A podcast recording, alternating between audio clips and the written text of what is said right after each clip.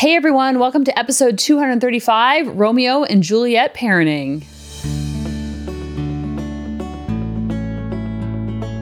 Welcome to the Harmony in the Home podcast. I'm your host, Kelly Hutchison. I'm a counselor, a life coach, and most importantly, an imperfect mom doing this work right along with you. And my goal on our podcast is to go from chaos to calm, feel less frazzled, and have more fun within your four walls to have more harmony in your home. So I know you all love those clever and kind of mis- mystical titles. And today we're talking about Romeo and Juliet, which when I was in high school, NGL, that's what the kids say for not gonna lie. NGL, um, I didn't really understand Shakespeare. And I kind of knew the overwhelming storyline of the different stories, but I never really understood like the ins and outs of it. And Romeo and Juliet was one of them because I thought it was just a love story of Romeo and Juliet, and then the parents didn't want them to date. And so then they would date, like secretly date. But before I start talking about Romeo and Juliet, I want to talk about our sponsor for today, Herbal Face Food, which is unbelievable. My skin is so smooth. I've been using it for I don't even know how long, and it's just unbelievable how much smoother my skin is. Whether you have rosacea, it helps with wrinkles. I have so many sunspots from all the years of playing soccer and never ever wearing sunscreen and I have so many sunspots. And I also thought because of my acne was so bad as a kid and it wasn't a, as an adult too, I thought for some reason if I got a really good sunburn, then it would just burn off my acne. Like really unhealthy stuff. I remember I used to lay out and I'd put tinfoil next to me while I was laying out because I wanted it to reflect the sun. and I'd lather up with baby oil. I think we didn't know what we know now. But I also was very, very motivated because I thought I could burn off the acne, which is horrible. But because of that, now I'm almost 50. I was born in 1974. So whenever you're listening to this, you can do the math. It's a lot of math to do. The sunspots are out of control. And my dermatologist also said that I have contact dermatitis, melasma, and psoriasis, and eczema in certain areas. I'm like, what the heck is going on? And it is completely, completely healed with herbal face food. So go to herbalfacefood.com and use the coupon code HARMONY20 to get 20% off your first order.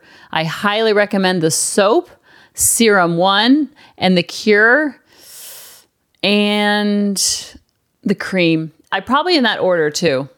Those are my favorites. So back to Romeo and Juliet. So I thought it was just about I thought it was a fun and flirty little story about Um, a, a boy and a girl who weren't allowed to date and they made them want to date each other more because their parents said no. Well, it's a little bit more graphic and very, very dark.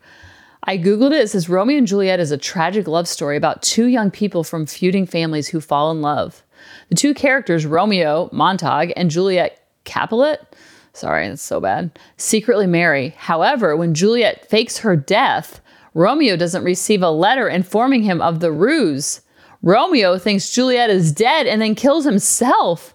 Then Juliet then kills herself. Like, what? Jeez. I was going to do a really good topic today about Romeo and Juliet and how it refers to our parenting and re- relates to our parenting. But then I read that. I was like, oh no. So don't throw the baby out with the bathwater. The concept I'm trying to teach today is about how when we tell our kids or when someone tells you that you can't have something, it makes you want to have it more. We talked about that a couple weeks ago. And a lot of times, you'll have kids that are super compliant and you tell them what not to do and they fall right in line. Then you have those few and far between kids. You probably have one of them. There's always one in a family. I was the one in the family. I would say my older sister was too. Our middle sister, you tell her what to do and she's like i'll do whatever you say. Like not a rebellious bone in her body. And a lot of times we say oh that's just a rebellious child. What it is is the child is showing off their throbbing spirit. They're called strong-willed. They might be called hard-headed. They might be called rebellious. These are all negative terms but in the end I think it's a really good thing to teach our kids to think for themselves and not just to fall in line and not just to follow the, the herd, so to speak. So, like if uh, I was asking on Facebook, like, what is something that you want more of when someone or some uh, an entity tells you you can't have it? And so uh, there was examples like sugar. If someone says you can't have sugar, all of a sudden you want sugar more. Because it's like right now, if I tell you don't think about a pink elephant, what do you think about a pink elephant? So a lot of times with our kids, the more we tell them they can't do something, the more they want to do it. Not all kids, but the kids who have a very strong, throbbing spirit, which is not a negative thing. I'm standing up for them because I was one of them. Like when I was in school and the teacher would tell me not to talk, all I wanted to do was talk to Allison. Then we'd be at lunch and we could have free talk, and I'd be like, I have nothing more to say. Because it was that resistance and telling me not to do something made me want to do it more. So a lot of times, if a parent, if we tell parents, like, don't yell at your kids, it almost makes you yell more because you're thinking about it so much. It's like we're white knuckling through parenting because we're focusing so much on what we shouldn't be doing, and then we do more of it. When teachers told me not to laugh or to goof off in class, um, I was like silly Billy in all the classes. Like class clown 101, that was me. Ask Allison. And she was such a goody two shoes that I was like, because she was such a goody two shoes, I was trying to like shake her up a little bit and like trying to make her not follow the rules because I was so jealous that she was so, she had so much self control and so much discipline. Instead of like learning from that and being um, motivated by that, I did the opposite. I was like jealous of it. And then my immature, insecure high school self was like, how can you be like that? No, be more like me. And so I would try so hard. And when I would make her laugh in class or make her like not listen to the teacher, I felt like I had won. sounds so bad. I love her dearly, and I loved her dearly in high school. So we talk about it all the time. How I was, she was such a goody two shoes, and I was so not a goody two shoes. I was like the opposite of it. And when someone would tell me to get good grades, like a teacher, it made me actually want to get C's and D's and F's because I'm like, you're not going to tell me what to do. Was my was my like inner thinking, my unconscious thinking. I didn't ever come out and say it, but if it wasn't for soccer, I don't think I would have passed in school. The only reason why I played the game because I think school is sometimes like I don't want to call it a racket, but it's like it's a little overkill of all that you have to do. I think college is a racket. Like all these hoops you have to jump through. Like, okay, really? Like, when am I ever going to know about the Pythagorean theorem? I can't even spell the word. But I know now they were teaching me how to exercise my brain and all that good stuff. And you do need to be exposed to all of it because then you can find your what you gravitate towards. And my EQ was so like off the charts that anything to do with IQ was not really um re- not really floating my boat so to speak. so and it's almost like um if it wasn't for the reason why I would get the grades, you know, decent grades, not good grades by any means in high school was because I knew that it was my ticket to play soccer. So just let me jump through these hoops to play soccer, and then I will um, do whatever you tell me to do. Like, what do you? What do I need to do? What's the least path of resistance that I need to take to play soccer?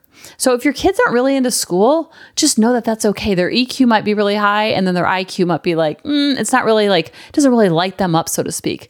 Our kids don't have to be quote unquote good in all the subjects in all the areas it's just not it's like i'm not good in all the areas in life like when you talk about laundry and all the seven f's i'm like i'm not mastering all those so how can we expect our kids to master all the things like geometry and spanish and art so all that to say think about romeo and juliet a lot of that's why I love love and logic for kids because it gives them a choice. It gives them some authority in their life. It gives them some autonomy and allows them to have free will and allows them not to have so much pushback because they feel like they're in charge of the ship, so to speak, that they're the captain of their cruise ship.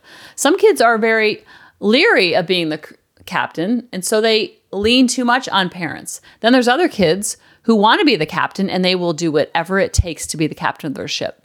So, depending on the age, depending on the stage, it's a good idea to use love and logic to give them choices to give them two choices that are acceptable choices for you, and then they get to control their destiny. They get to control their ship. And then the consequences are already set out in advance so they know that there's choice A or there's choice B. And then they get to choose. Now, if they don't want to do that, then there's choice C. Then there's consequences for not even engaging in choice A or choice B. But you'll see a lot of times when you give them choices when they're young, they start to have that inner dialogue and that inner confidence develop and grow that they can trust their own intuition, that they can trust their own judgment. And then you're constantly, constantly, constantly reinforcing to them, I trust you. I trust you to make good decisions. You know how, when they're older, I say things like, I just know that you have such good discernment that you know how to find the kids who are making good choices.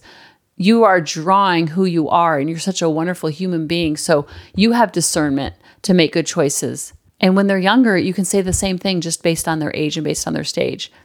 It's kind of like when they when the dogs are in the house, they want to go outside, but if I crack the door, they almost want like to know that they have control over me. If they just whine at the door that I'll let them out.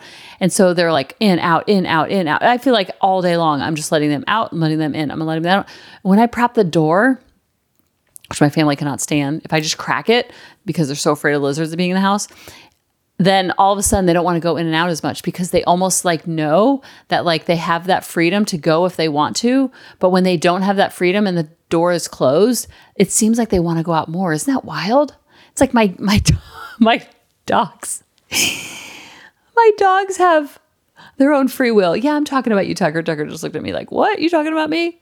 They want their own free will. And some dogs are more stubborn than others. Some dogs are pushing the envelope, so to speak. And a lot of times they get called strong willed children. But this is a really good thing that they have that discernment, that they're able to gauge and stage and see where things are.